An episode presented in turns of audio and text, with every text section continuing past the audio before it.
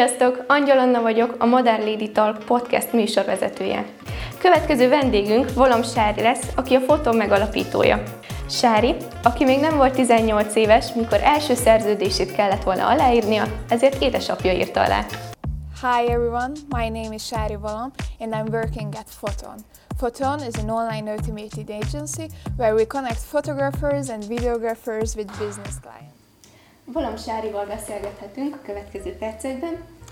Sári, hát ha jól tudjuk, van egy startupod, nagyon kíváncsiak lennénk, hogy ez hogy működik, miről szól. Igen, a, sziasztok! Én a Foton csinálom. A Foton egy olyan online platform, ahol gyakorlatilag fotósokat és videósokat kötünk össze céges ügyfelekkel. Ez nem úgy kell elképzelni, mintha egy adatbázis lenne, hanem egy sokkal innovatívabb megoldásban gondolkodtunk. Alapvetően az egész folyamatot a freelancer megtalálásától egészen a fizetésig és a képek átadásáig automatizáljuk. Szóval úgy szoktuk mondani, hogy picit, mint egy ilyen online automatizált ügynökség lenne, szóval nem csak network biztosítunk, hanem annál jóval többet. Mit akar, hogyha valaki felregisztrál, akkor mit talál ezen az oldalon, hogy működik? Ugye attól függ, hogy kinek az oldalát nézzük, mert ez egy kétoldalú piasztér. Vannak a fotósok és videósoknak az oldala, a másik oldal meg ugye az ügyfél oldal. Fotósoknál, videósoknál ez nem egy teljesen nyílt történet, szóval nem arról szól, hogy mindenki regisztrálhat és mindenki vállalhat munkát rajtunk keresztül. Először végig kell menni egy eh, háromfordulós felvételi folyamaton, ahol mind nézzük azt, hogy szakmailag és mind emberileg uh, hogyan állnak a munkához. Ezt hogyan ellenőrzitek egyesével? E, így van, egyesével. Első körben szoktuk átnézni a portfóliójukat. Általában ezt honlapot, Facebook oldalt szoktak küldeni. Ezt a fázist együtt szoktuk csinálni a moméről az egyik tanára, szóval nekünk nagyon fontos volt, hogy ne csak a mi meglátásainkat tegyük ebbe bele, hanem ezt picit tágítsuk ki. Ha valaki ezen átmegy, általában amúgy itt esnek el a legtöbben, itt körülbelül a jelentkezők 80%-a az ki szokott esni, úgyhogy marad egy 20%-unk, akivel megyünk tovább. Utána jön egy személyes találkozó. Itt azt szoktuk felmérni, hogy azt a szellemiséget hozza bele így a munkába, amit mi is képviselünk, vagy ő egy másik irányba megy el, mert sokféle munkaetikai stílus létezik. Nekünk van egy, amit követünk, és szeretnénk, hogyha a fotósaink, videósaink is azt követnék. Hogyha valaki ezen is túljutott, akkor utána fotózás és videózás típusonként nézzük meg, hogy milyen munkákat tud bemutatni. Itt kérjük azt, hogy több munkának és fizetős munkáknak a projektjeit mutassák be, hogy minél nagyobb rálátásunk legyen arra, hogy hogyan tud akár természetes vagy akár mesterséges fényekkel dolgozni, Úgyhogy itt megvalidáljuk őket, hogy milyen kategóriákban vállalhatnak munkákat, mert nem azon nálunk, hogy mindenki mindent is csinálhat, hanem hiszünk abban, hogy a specializálódás az igazából a szakma előnyére fog válni. És akkor ugye másik oldal, szóval, hogyha valaki bekerült amúgy fotósként, videósként hozzánk ezen a hosszú folyamaton keresztül, akkor gyakorlatilag kapja az értesítéseket arról, hogy milyen megkeresések vannak, azokra tudnak jelentkezni, és ugye kapnak értesítést, hogyha ők lesznek kiválasztva a projektre. A másik oldalt, ugye egy ilyen briefelési folyamattal kezdődik az egész. Nyilván bárki megrendelhet tőlünk, szóval ott nincsen semmilyen szűrő. Alapvetően próbálunk segíteni az ügyfélnek abban, hogy tudja könnyedén definiálni azt, hogy neki mire van szüksége. És ezt az egészet amúgy azzal extrázzuk, hogy nálunk amúgy csomagajánlatok vannak, szóval az alapján, hogy milyen válaszokat ad, hogy neki mire van szüksége, azonnal feldobunk neki javaslatokat, hogy ezeket milyen csomagokból lehet megoldani. Ha kiválasztotta a számára a legmegfelelőbb csomagot, akkor tudnak ugye az alvállalkozók jelentkezni, minden projektre maximum három fő jelentkezhet, és abból a három portfólióból kell csak már kiválasztani az, hogy kivel dolgozni együtt, mert ugye ezt is mértük, hogy ilyen klasszikus ügynökségi modellben nézzük az, hogy hány alvállalkozó kell a, az ügyfélnek, hogy kiválassza azt, hogy kivel dolgozzon. Amúgy az ügyfelek nagy része az egy portfólióból ki tudta választani, egy javaslatból, de aki ilyen válogatósabb volt, annak is maximum három portfólió elég volt, úgyhogy ezért nincsen az, hogy ezer egy portfóliót kell átnézni, hanem mindig targetáltan, célzottan a legjobban passzoló alvállalkozók portfólióit kapják meg. És ezeket ti választjátok ki az esélyes hármat? Nem, ez ugye úgy van, hogy amit korábban említettem, hogy első körben ugye kategóriánként validáljuk azt, hogy ki miben vállalhat, szóval amikor egy adott kategóriában valaki lead egy megkeresést, akkor arra már csak olyan ember fog tudni jelentkezni, aki maximális fokon tudja azt így megvalósítani. És mi alapján derül ki, hogy ki lesz ez a három, hiszen lehetnek akár többen Gyorsaság. Szóval, igen, igen. Az igen. első három. Így van, az első három uh, jelentkező. Mert ugye azt is láttuk, hogy az ügyfeleknek ez rendkívül fontos, hogy gyors reakció legyen, és ezt próbáljuk motiválni így a fotósaink, videósainknál is, hogy, hogy gyorsan reagáljunk az ügyfelek kéréseire. Hűha, nagyon jól hangzik. Hányan vagytok erre rengeteg ellenőrizgetésre és mindenféle munkára? Igen. Igen. Van egy üzlettársam, Gábor, ő felel a marketingért, online kommunikációért. A csapaton belül én csinálom az ügyvezetést, ami tudjuk, mint minden egyes kisvállalatban, az jelent mindent is, szóval, hogy egy picit minden folyamatban is eh, bele kell folynom, eh, erőteljesen ilyen ügyfélkommunikációs és sales folyamatokba is, és akkor rajtunk kívül pedig eh, vannak többen, akik így bedolgoznak nekünk, szóval, hogy van account managerünk, aki a, amúgy az ügyfelek nagy részét ő viszi, van olyan, aki ilyen administratív dolgokba segít be nekünk, aztán ugye van jogász, könyvelő, stb. De hogyha így a tágasabb csapatot nézem, mondjuk a fotósokat, videósokat is beleszem. Most már több mint 80 fotós és videós található meg a foton oldalán. Az is nagyon fontos, hogy mi már egy jó ideje nem vettünk fel új csapattagokat, mert azt gondoljuk, hogy nekünk az a fontos, hogy a már bent lévő embereket próbáljuk meg a lehető legjobban feltölteni, és hogy valóban értéket tudjunk közvetíteni számokra, szóval hogy nem mindenki fotós, videós oldalra akarunk lenni, hanem értékeljük a alvállalkozóinknak a lojalitását, és ezzel próbálunk visszaadni nekik. Minőség, nem semmi. Nagyon fontos kihangsúlyoznunk, hogy hány éves is voltál, amikor ez indult? Úgy volt, hogy a, az ötlet megszületése, akkor 18 éves voltam, és amikor a céget megalapítottam, akkor már 19. Nagyon fiatal voltál. Igen. Hű. És hogyan indult ez neked? Uh-huh. Uh, alapvetően nekem a fotózás és videózás az már régebről benne volt az életemben.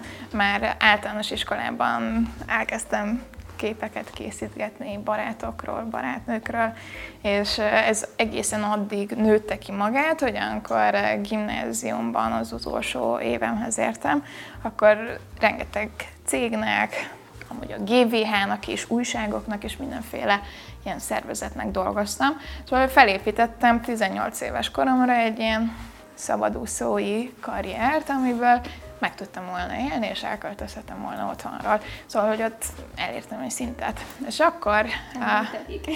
igen, igen, amúgy a, akkor azt hittem, hogy elég lesz, csak akkor éppen jelentkeztem egy programba, ami gimnazistáknak ilyen vállalkozói szemléletmódot oktató programnak lehetne leginkább titulálni. Alapvetően olyan skilleket próbáltak adni, ami ugye vállalkozóknak van. És megpróbálták megmutatni, hogy egy startup az hogyan épül fel, milyen lépéseken kell átmenni. És amikor én belecsöppentem ebbe, és láttam az, hogy ötleteket hogyan lehet megvalósítani és vállalkozássá formálni, akkor így ez összekapcsolódott így a fotós, videós ilyen tapasztalataimmal, és akkor így vám, kell valami olyasmi, mint a így a fotósok, videósok Tindere, így neveztem akkor, de nem az, hogy ők találkoznak egymással, hanem nyilván az ügyfelekkel.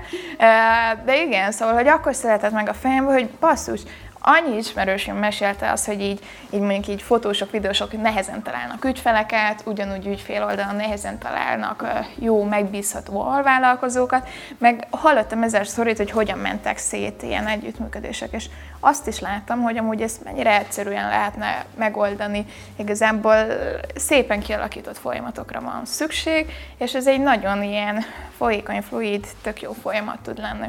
És akkor ebben a programban elkezdtem dolgozni így a foton koncepcióján, és hát odáig lyukadtunk ki, hogy nem sokkal utána meg is alapítottam, mint cég, de ugye ez akkor történt, amikor eh, kaptunk egy befektetést a Telenortól, ami az ötlet megszületésétől számított fél éven belül megtörtént. Megkerested ezzel a Telenort? Így van, nekik volt egy ilyen, me, ilyen accelerátor programjuk, ami gyakorlatilag egy ilyen mentorációs, oktatós program, aminek a célja az, hogy startupok növekedését fel tudják gyorsítani és amellett nyilván, hogy tudást kaptunk tőlük, amellett egy kisebb befektetést is kaptunk. És itt igazából volt lehetőség arra, hogy jelentkezzünk, és 110 csapatból kiválasztották a fotont azok a csapatok közé, akik befektetést kapnak. Hát mit nem mondjam, meglepődtem. Szóval... Igen, abszolút, abszolút. Egy olyan dolog volt, amire én nem számítottam, mert mint egy így egy 18 éves lánynak befektetést kapni egy fél éves ötletre, uh, random. 18 évesen egy ilyen piaci részt meglátni, és ezt ki is mm. használni, az nem semmi. És egy partnerséget is sikerült pikpak kialakítani. Így van, így van. Telenor után mi volt a következő lépés? Azóta mi saját bevételekből növekszünk, ami, hát ugye ez mindig egy ilyen fontos döntés szerintem egy startup életében, hogy a finanszírozást ezt hogyan szeretné megoldani. Nagyon sok startup egyik befektetésről ugrik a másik befektetésre.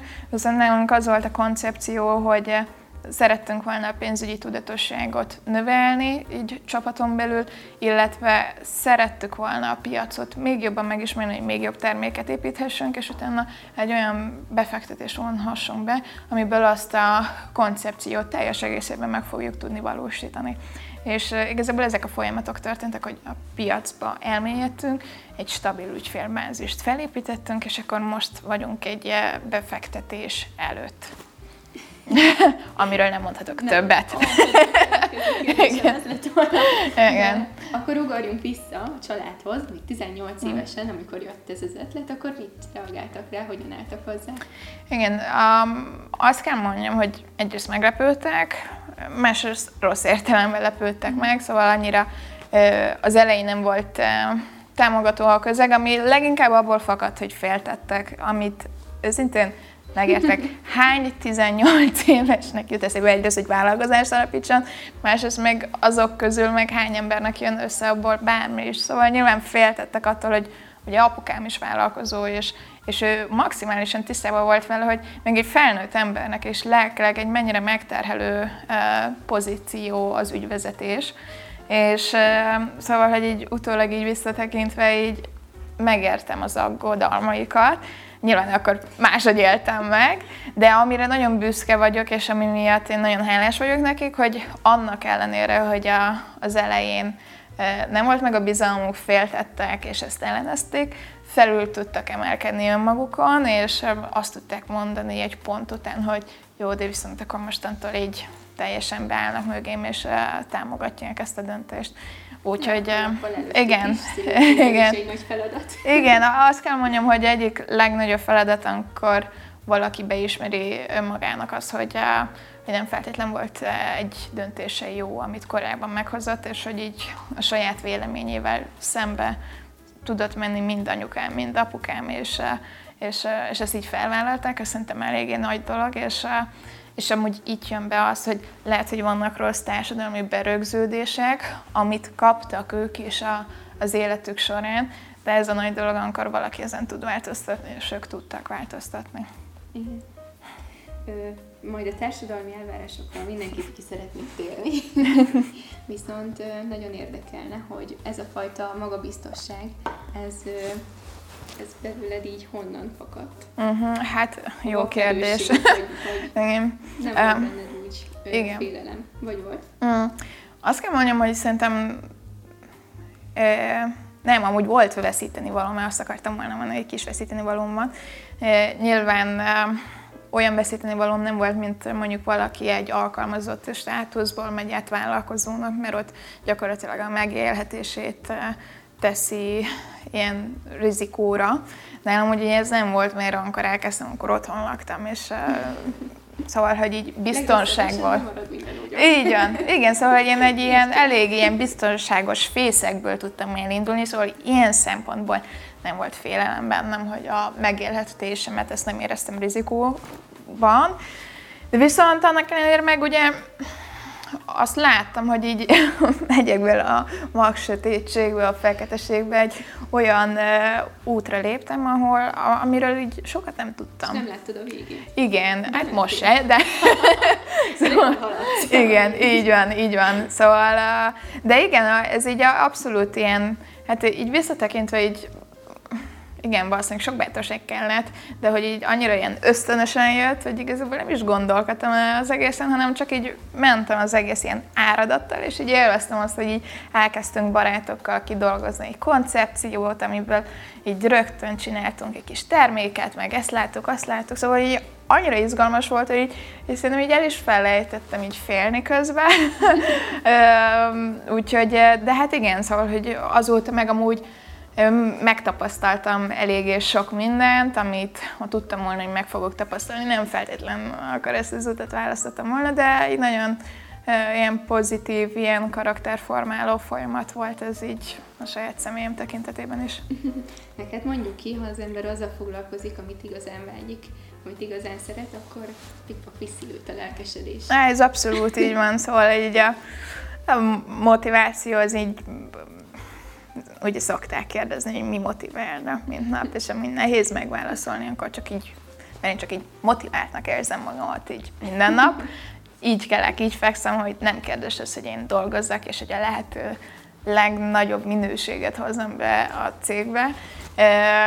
Úgyhogy, és ez valószínűleg nagyban fakad abból, hogy, hogy olyan dolgokat csinálhatok, amit amúgy élvezek, amiben azt érzem, hogy tudok könnyen jól fejlődni, és eredményeket elérni, úgyhogy igazából a, a szakma szeretetem, meg nyilván a pozitív visszacsatolások, azok nagyon sokat számítanak. Na és most térjünk ki a, a fájdalmakra, a, a mélypontokra, mert hát egy ilyen úgy tudjuk jól, hogy nem csak mindig szép és jó. Igen. Vannak nehézségek, mesélj ezekről. Igen, hát... Mm. Nyilván sok uh, nehézség van, igazából vannak kisebbek, nagyobbak, vannak mindennapi nehézségek, vannak amik egy ilyen hosszabb időszakra szóló történetek. Alapvetően nem is tudom, hogy mit emelnék ki, talán az egészből az, hogy, hogy így hogyan tanultam meg ezeket kezelni, mert Szerintem nem is az a nagyon izgalmas, hogy mik voltak ezek a nehézségek, mert annyira változatos tud lenni, és annyira sokféle hanem inkább az az izgalmas, hogy ezekhez hogyan áll hozzá az ember. Ugye az egyik nagy dolog, hogy ha jön egy nehézség, akkor tudja az ember azt így olyan szempontból feldolgozni, hogy tudja olyan kis részekre lebontani, hogy utána azokat meg tudja oldani. A, szóval, hogy ne pánik legyen az első reakció, hanem, hanem tudjon az ember megoldásra fókuszálni, és utána meg nyilván utána a következő lépés az, hogy így így uh, érzelmileg hogyan kezeli le ezt az ember, szóval, hogy azt a stresszt, azt a uh, sokszor dühöt, idegességet, azt hogyan tudja magából kivezetni az Személy ember. Te hogyan kezeled ezt? Én uh, járok minden héten pszichológushoz. Én úgy gondolom, hogy nagyon fontos a külső szemlélőt ebbe bevonni, főleg olyat, aki szakmai, és aki nem elfogult az én irányomban, hanem abszolút tud szakmai tanácsokat adni, és igazából nekem ez nagyon jól bevált, hogy van egy pont, ahonnan így folyamatosan ki tudom adni ezt a sok mindent, ami így ér engem, mert, mert érik az embert, és szerintem nincs olyan ügyvezető, aki itt így ezek nem érintenének meg, hanem minden kezdődik a mi felelősségünk, hogy hogyan bontjuk le azokat. És amellett vannak nyilván ilyen kis trükkök, életmódra próbálok. Hát nem tudom, szóval szerintem nagyon sok dolog az így fakad az életmódból. Nyilván, amikor mondjuk egy nagyon sűrű időszak van, akkor az életmód az így másodrendű dolog, és szétesik minden, de hogy így, amit én így a, a nyugodtabb időszakokban így kialakítottam, az ilyen egészséges étkezés, mindig időben elmenni aludni, és időbe kelni, például az alvás az nagyon sokat számít szerintem, hogy mikor fekszik az ember, és mikor kell, mert régen, amikor mit, én hajnal egyik, kettőig dolgoztam, akkor így kilenckor alig bírtam ki tápászkodni az ágyból, és azt mondtam, hogy én nem vagyok egy morning person, és így hagyjatok már engem reggel. És akkor megtanultam, hogy jó, hétköznap menjek el mindig tízkor aludni, akkor fel tudok kelni ilyen hatkor, hétkor, és úgy, hogy nem érzem magamat fáradtnak, és amúgy ez a munkahelyen is meglátszódik, hogyha nem így, mint egy behúznának engem így a munkahelyre, és így a déletem offos, mert ez ugye többiekre is hatással van, hanem energiukosan érkezem meg, akkor az az, az energia látszódni fog a cégbe, és,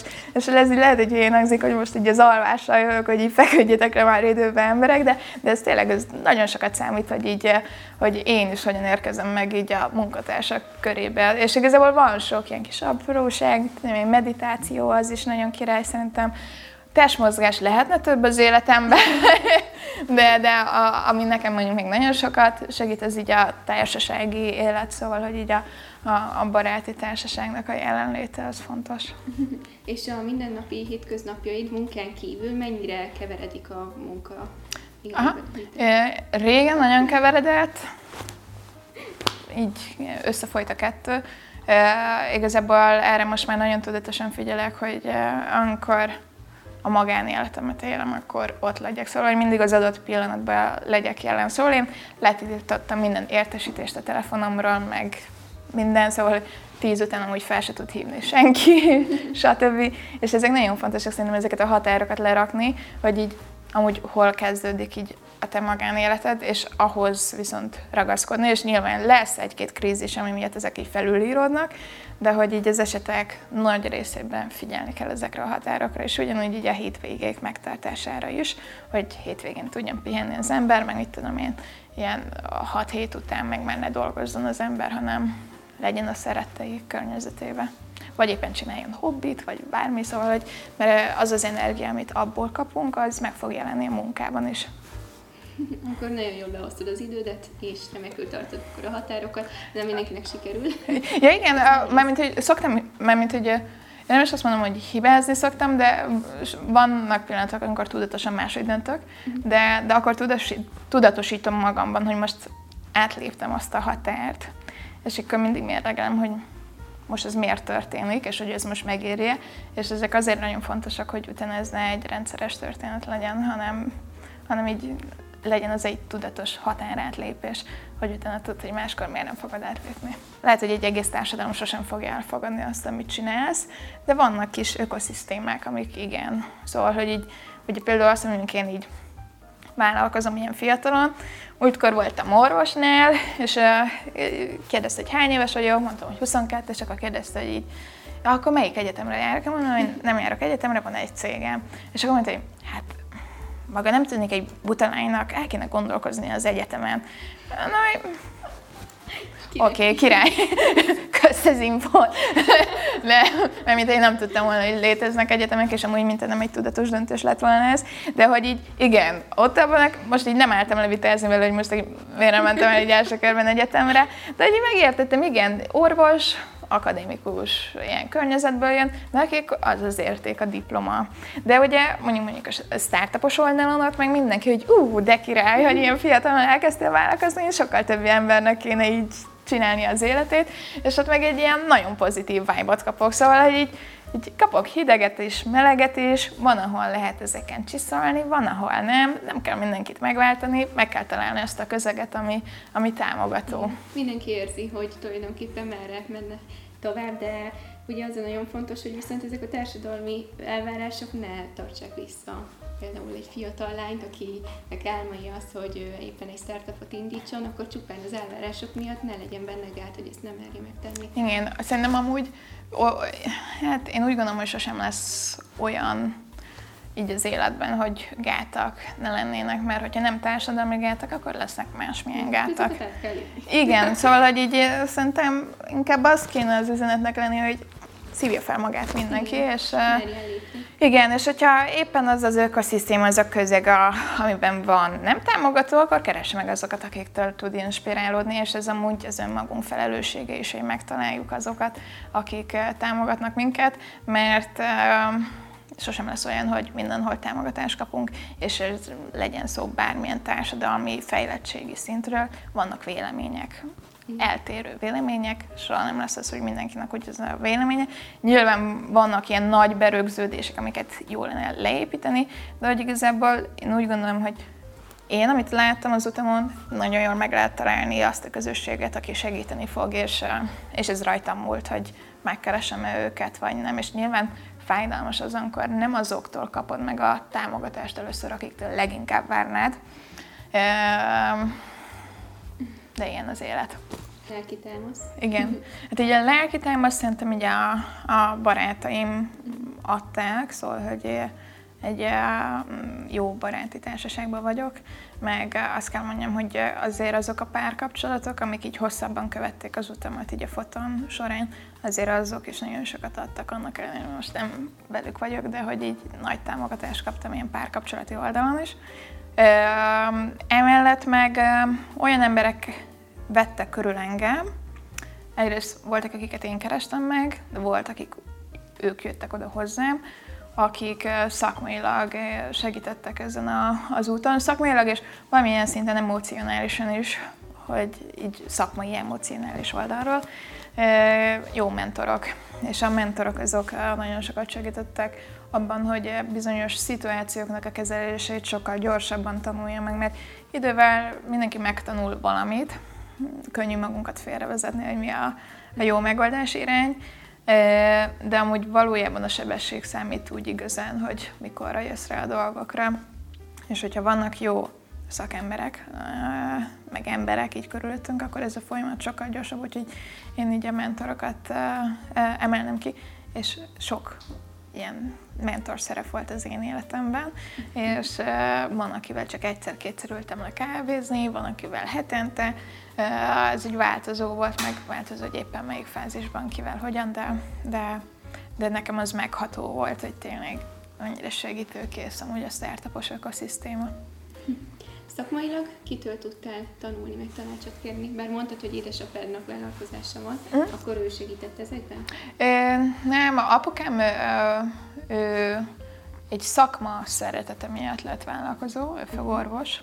Szóval az nála sokkal erősebb a fogászati oldal, és amúgy ugye ilyen magyar vállalkozások nagy részére ugye ez jellemző, hogy egy szakma szeretete miatt születik meg egy vállalkozás, ami nálam is részben igaz, de egy másik részben ugye nem, mert ugye egy startupot kezdtem el építeni, ami dinamikában sokkal máshogyabban működik, mint egy, mint egy KKV. Uh, és emiatt másfajta tanácsokra is volt szükségem, meg másfajta üzletviteli szemléletmódra. Mert ugye nekünk egy ilyen gyors skálázódást kellett építenünk. Úgyhogy én, akiket így név szerint ki szeretnék emelni, igen, a, a mentorok, akiket kaptunk így a Telenor programja kapcsán, így mentorált minket Simó György, aki ugye a Déván Capitalnak a, egyik tulajdonosa, Varga Zoltán, aki a Central Media egyik tulajdonosa, nagy Dénes, aki a Varga Zoltán munkatársa, és a Central Investen belül investment manager. Dénest nagyon ki szeretném emelni, mert ő, ő nagyon-nagyon sokat segített nekem emberileg is, másrészt pedig így üzleti oldalról, hogy hogy így össze tudjam rakni a foton koncepcióját egy pénzügyi tervben is, meg egy üzleti tervben is, szóval hogy azért ez nem egy könnyű dolog, mert ott így több éves távlatba kellett gondolni a cégnek a jövőjét és aki meg úgymond legutoljára csatlakozott hozzánk, de mégsem legutoljára, Takács Zoltán, ő, ő volt az, aki megálmodta a Telenor Accelerate programot, szóval első körben úgy találkoztunk vele, hogy ő a, a programnak a vezetője, és uh, ott így kialakult egy jó kapcsolat köztünk, és így folyamatosan találkoztunk, tartottuk a kapcsolatot, és az idővel oda nőtte ki magát, hogy ő is így a Fotonia mentori boardjához csatlakozott, és hát nála is ezer dolgot tudnék sorolni, hogy mi mindent tanultam meg, de talán leginkább az, hogy hogyan lehet még hátrébb lépni pár lépést, és nagyban átlátni a dolgokat, így ilyen ügyfél kommunikációs, szélszás, ügyfélélményes területeken, szóval én ott is ilyen, ilyen másfajta ilyen üzletfejlesztésről volt szó. És ja, nála ugye az volt az izgalmas, hogy ő a Telenoron belül volt vezérigazgató helyettes, meg előtte más nagyvállalatoknál is vezetői pozíciókban volt, és be tudott hozni egy sokkal ilyen grandiózusabb szemléletet egy nagyvállalati oldalról érkező tapasztalattal, és ez baromira izgalmas tanulás volt, mind nekem, mind az üzlettársamnak is. Mik a céljaid a közel és a távol jövőben így startuppal együtt? Igen. Uh, hát ugye két részre lehet bontani, hogy a fotonnak mi a céljai, meg Sárinak mi a céljai. Amúgy ezek eléggé összefonódnak, szóval azt kell mondjam. Alapvetően ugye a fotonnal, hogy következő nagy mérföldkő, hogy ezt a befektetési kört le tudjuk zárni, ami nekünk igazából egy eléggé intenzív, gyors növekedést fog jelenteni azután, mindig budapesti távlatokban tekintve, mint pedig szeretnénk abból a tőkéből már külföldi piacra is kilépni Németországba. Úgyhogy nekünk igazából a következő évek azok erről fognak szólni, hogy, hogy a terméket azt annyira így tudjuk úgymond egy olyan fázisba el tudjuk juttatni, a, amivel már ki tudunk lépni egy külföldi piacra is. És ugye ez egy igazán izgalmas folyamat lesz. Úgyhogy nekünk igazából növekedés, növekedés és növekedés a célunk. és, így, és nekem pedig igazából az a célom, hogy ebben az egész folyamatban én tudjak olyan gyorsan, ügyesen fejlődni, hogy fogjam tudni tartani a tempót igazából a, a céggel, mert azt gondolom, hogy, hogy ez a folyamat baromira izgalmas lesz, és, és nagyon jó lesz, hogy így csomó új szakemberrel fogunk együtt dolgozni. Én mindig imádtam így a szakembereket így tőlük tanulni, őket hallgatni, és itt igazán ez így meg is fog valósulni. Úgyhogy, úgyhogy nekem igazából engem így a tanulni vágyás vezérel előre így a foton tekintetében, hogy izgatottam már, hogy én is milyen potenciálokat tudok megmozgatni magamba, úgyhogy egy kis játék lesz nekem így önmagamnak is. Mi az, amit tanácsolnál a mostani pályakezdő fiataloknak? Mm, igen. Szerintem ahhoz, hogy valaki igazán boldog legyen a karrierjében, a, önmagunktól kell elindulni, önismerettől. Azt kell megtalálni, hogy mi az, amit szeretünk csinálni, és uh, mi az, amiben amúgy jók is vagyunk. Szóval mik az erősségeink. És van sokféle személyiségtesz, amit így úgy kitöltögetnek uh, diákokkal, uh, de alapvetően én azt javaslom, hogy olyan személyiség tesztek irányába menjenek, ami kézzelfoghatóan azt mondja meg nekik, hogy mik az erősségeik, milyen kvalitások. Uh, például én esetemben én tudom azt, hogy egy teljesítménycentrikus, tanulni vágyó, felelősségteljes, harmonikus és analitikus ilyen erősségszettel rendelkezem, ami amúgy így az ügyvezetői pozíciómban tökéletesen hasznosítható mindegyik ilyen erősségfajta. És látom is azt, hogy itt ez mennyire jól működik. De ugyanúgy ezt a munkatársakkal is megcsináltatjuk ezt a személyiségtesztet, és mindig úgy alakítjuk a pozíciókat, hogy a lehető legtöbb időt töltsenek olyan dolgokkal, ahol az erősségeiket tudják megélni.